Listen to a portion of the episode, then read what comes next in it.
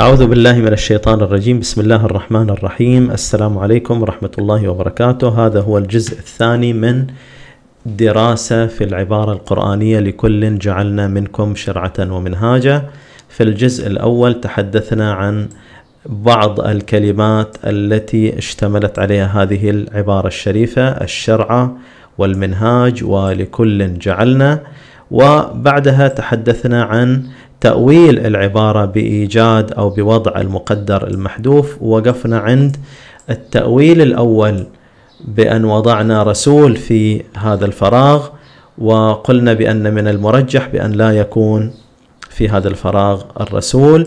ونبدأ في التأويل الثاني لهذه العبارة، وهو الذي سيشتمل على كلمة الأمة في هذا الفراغ، ونقرأها بهذا الشكل: لكل أمة جعلنا من الأمم الثلاث المعنية بالحديث دينا هو شرعة ومنهاجا. حتى لو حطينا طبعا هنا أمة، قدرنا أنها تكون هنا أمة، أيضا راح يكون عندي اتجاهين في الفهم. ناخذ الاتجاه الأول لهذا الفهم، أن الله سبحانه وتعالى هو الذي حكم بهذا الاختلاف، وهو ذاته الذي فهمناه في العبارة السابقة. نشوف كده العبارة السابقة، قلنا كده الله هو الذي حكم بهذا الاختلاف عندما تحدثنا عن أن المقدر المحذوف هنا هو الرسول. نرجع إلى هذا الاتجاه هو نفسه، ونشوف هل هذا يتوافق مع السياق أو لا. إذا راح نوجد الآن تناقضات إلى هذا الاتجاه من خلال السياق نفسه. أولا من خلال الآية الشريفة، نفس الآية الشريفة يعني ما راح نطلع عنها. ثانيا من خارج الآية الشريفة، يعني من خلال السياق نفسه في الصفحتين، فضلا على أنه يوجد تناقض مع مجمل القرآن ومع مفاهيم القرآن، ولكن راح نكتفي فقط بهذيل التناقضين داخل الآية وفي نفس السياق. أولا بداية الآية، بداية الآية بدأت: وأنزلنا إليك الكتاب بالحق مصدقا مصدقا لما بين يديه من الكتاب. التصديق يعني التطابق، يعني هذا الكتاب الذي هو القرآن الكريم حتى يكون مصدق لما قبله من الكتب وهي التوراة والإنجيل. كيف يكون مصدق إذا كان مختلف معاهم؟ يعني مختلف معاهم في العقائد أو مختلف معاهم في حكم من الأحكام، كيف يكون مصدق؟ التصديق معناته أن أجيب شيء مطابق لما معك، هذا هو معنى التصديق، وإلا فالقرآن شيء مختلف. يعني هل يعقل هل يعقل أني أجيب لك شيء مختلف عن اللي عندك تماما وأجي أقول لك هذا مصدق لما معك؟ مصدق يعني مطابق لما فيه من أحكام ومن عقائد. هذا أولا، هذه في بداية الآية. نشوف إلى نهايتها الآن.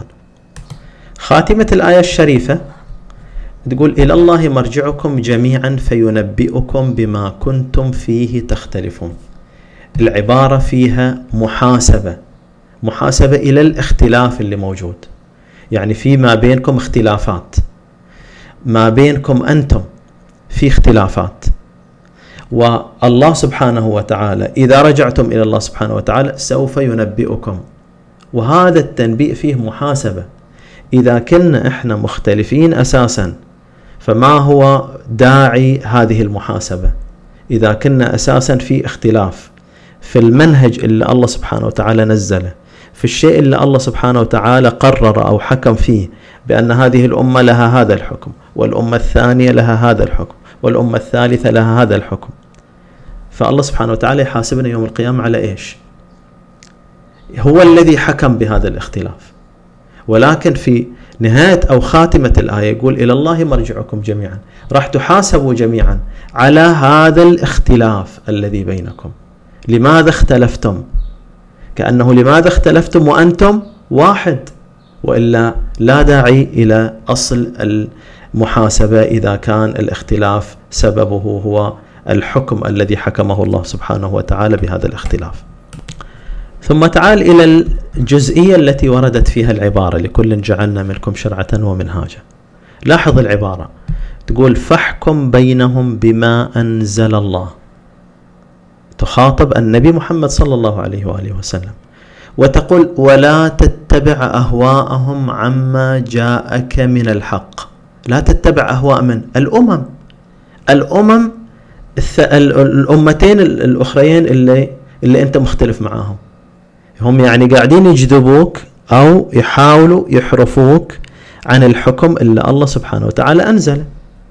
والله سبحانه وتعالى يقول لا تتبع أهواءهم عما جاءك من الحق، بعدين يقول لكل جعلنا شرعة ومنهاجا، لكل جعلنا منكم شرعة ومنهاجا. طيب إذا كان معنى جعلنا بأنه الله سبحانه وتعالى هو الذي حكم بهذا الاختلاف، ليش سمى الاختلافات هنا أهواء؟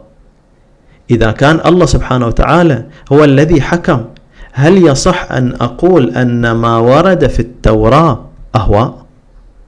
أو أن ما ورد في الإنجيل هي أهواء؟ يقول لا تتبع أهواءهم.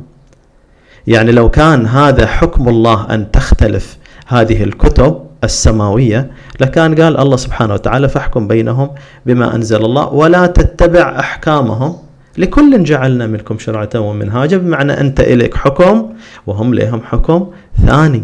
لكن هنا الله سبحانه وتعالى يسمي الأحكام اللي هم قاعدين يحكموا بها أهواء، وهذا لا يتفق مع أن تكون هذه الأهواء صادرة من التوراة أو صادرة من الإنجيل، تعالى الله عن ذلك علوا كبيرا. هذه الثلاث فقط نشوفها في الآية الوحدة. يعني في الآية عندي الآية ثمانية وأربعين من نفس السورة، أشوف فيها هذه فقط تحكم إلي الموضوع بأنه لا يمكن أن يكون أن الله سبحانه وتعالى هو الذي حكم بهذا الاختلاف. خلينا نكمل في ذات الصفحة والصفحة اللي قبلها عشان تكتمل الصورة عندنا.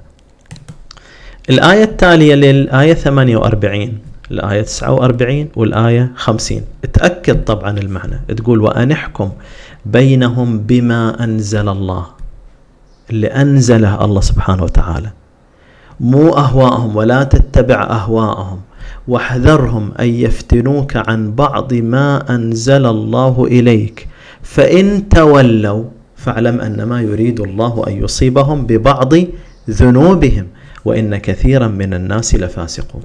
الآن تولوا عن ماذا؟ عن ما أنزل الله. طيب إذا كان إليهم شرعتهم الخاصة فيتولوا عن شرعتهم ولا عن شرعتنا الآن؟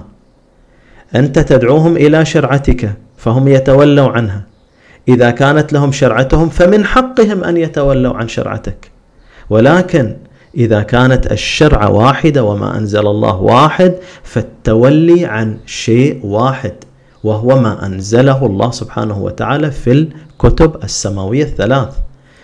وهل يعقل أن نقول بأن اتباعهم للتوراة أو للإنجيل ذنب؟ هل يعقل أن نقول أنهم حين اتبعوا التوراة أذنبوا وحين اتبعوا الإنجيل أذنبوا؟ هذا لا يعقل. إذا كانت التوراة هي ما شرعه الله لهم والله سبحانه وتعالى يأمرهم بأن يتبعوها، أفحكم الجاهلية يبغون؟ هل يصح أن نقول عن حكم الله أنه حكم الجاهلية؟ أفحكم الجاهلية يبغون ومن أحسن من الله حكما؟ حكم الله سبحانه وتعالى، حكم الله في الكتب السماوية الثلاث حكم واحد، ومن أحسن من الله حكما لقوم يوقنون. احنا طبعا نشوف هذه الآية تأكد لنا طبعا المعنى بأنه لا يمكن أن يحاسبوا على هذا التولي وأن هذا ذنب وأنهم في حكم الجاهلية وهم لديهم شرعة. والله سبحانه وتعالى في الآية اللي قبل، نجي الآن للآية اللي قبل، قاعد يأكد لأهل الإنجيل بأن احكموا بالإنجيل. هذه الآية الشريفة الآية الشريفة تقول وليحكم أهل الإنجيل بما أنزل الله. إذن الإنجيل فيه ما أنزل ما أنزل الله سبحانه وتعالى، وليحكم أهل الإنجيل بما أنزل الله فيه، ومن لم يحكم بما أنزل الله فأولئك هم الفاسقون. الكلام واضح جدا. الله سبحانه وتعالى يأمرهم بأن يحكموا بالإنجيل لأن الإنجيل فيه ما أنزل الله سبحانه وتعالى. إذا إذا تولوا من قبل، هنا تولوا عن ما أنزل الله. ما أنزل الله سواء كان في الإنجيل أو كان في التوراة أو كان في القرآن. وإحنا لسه تونا نقرأ في الصفحة اللي قبلها عن أن الله سبحانه وتعالى يصف التوراة بأنها هدى ونور. إنا أنزلنا التوراة فيها هدى ونور يحكم بها النبيون الذين أسلموا للذين هادوا إلى آخر الآية الشريفة. الله سبحانه وتعالى يقول لا زالت التوراة يحكم بها الذين أسلموا للذين هادوا، يحكم بها. طبعا هذا كله نضيف إليه آية جوهرية ومحورية في هذه الآيات الشريفة، وهي الآية اللي راح نشوفها في بداية الصفحة، الآية ثلاثة وأربعين، الآية الشريفة. نركز شوية في هذه الآية. وكيف يحكمونك وعندهم التوراة. يخاطب من هنا؟ وكيف يحكمونك يا رسول الله، كيف يحكمونك وعندهم التوراة فيها حكم الله ثم يتولون. يتولون عن ماذا؟ عن حكم الله، عن حكم الله الذي في التوراة. من بعد ذلك وما أولئك بالمؤمنين. كيف يحكمونك؟ يعني أنهم إذا أرادوا الحكم خلهم يحكموا بالتوراة، إذا يبغوا يحكموك خلهم يحكموا التوراة. يعني سواء حكمت أنت أم حكمت التوراة فالحكم واحد، لأنك تحكم أنت يا رسول الله بالقرآن، ولديهم التوراة فيها حكم الله الذي نزل أيضا في القرآن، ولكنهم تولوا تولوا عن حكمك وعن حكم التوراة، لأن ديل الحكمين متساويين.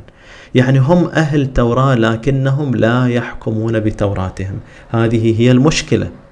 ثم يتولون بعد ذلك وما أولئك بالمؤمنين. ليش ما هم مؤمنين؟ لأنهم ما حكموا كتابهم السماوي اللي هو التوراة، اللي فيه حكم الله سبحانه وتعالى.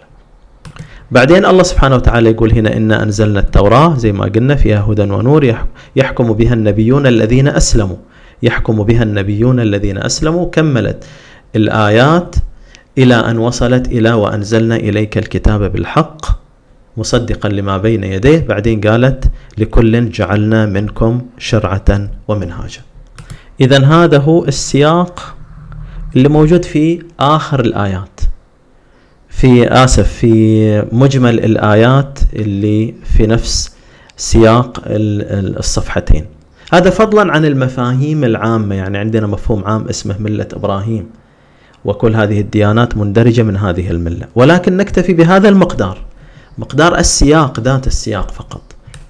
ونرجع مرة ثانية ونقول يعني هذا الاتجاه اللي فهمناه غير صحيح، أن الله سبحانه وتعالى هو الذي حكم بهذا الاختلاف.